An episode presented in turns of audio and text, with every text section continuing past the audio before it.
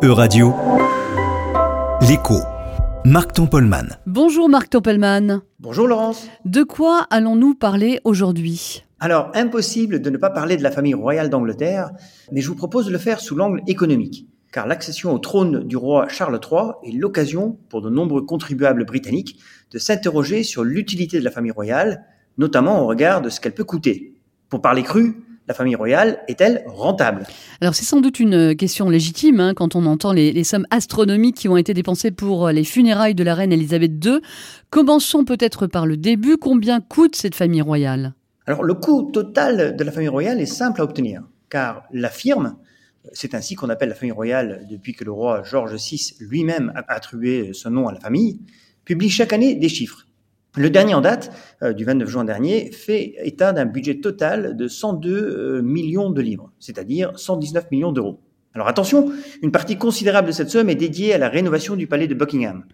Donc sur la subvention de la famille royale, le Sovereign Grant, environ 100 millions d'euros, 40 euh, millions sont consacrés à la rénovation du palais. Reste donc un peu plus de 60 millions d'euros pour financer les activités de la firme, voyage de représentation, euh, les employés, la sécurité, etc. Cette subvention de 100 millions est-elle directement prélevée auprès des contribuables? Alors c'est un peu plus compliqué que ça.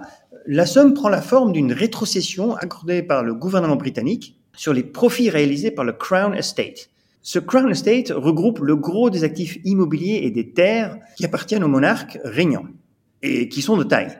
En plein centre de Londres, citons la totalité de la fameuse Regent Street et de St. James puis plusieurs châteaux, dont celui de Windsor, euh, et des lieux emblématiques comme l'hippodrome d'Ascot. Il y a aussi tout le sol marin qui entoure l'île. Euh, ce dernier a pris énormément de valeur puisque c'est là où les parcs d'éoliennes sont installés.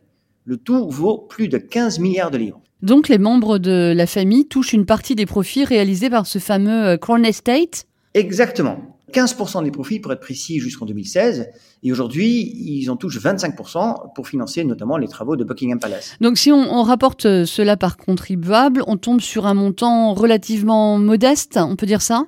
Oui, on peut le dire. Rapporté par contribuable, le coût de la famille royale revient donc à 1,29 livres, soit 1,50€ par citoyen par an.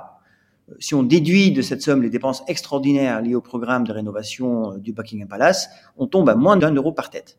Alors, pour répondre à la question, nous pouvons, j'imagine, imaginer que la firme rapporte beaucoup plus que cela au pays, et donc que la famille royale est bien rentable pour le Royaume-Uni. Vous avez raison. Rien que pour le tourisme, elle génère 600 millions de livres de revenus, ce qui couvre cinq fois son coût.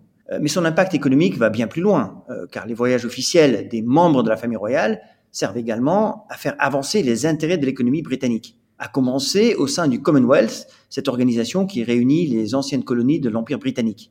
Et enfin, la continuité de la monarchie britannique constitue sans doute un facteur de stabilité politique et sociale. Malgré ce qu'en disent ses opposants, la famille royale contribue indéniablement à l'unité nationale.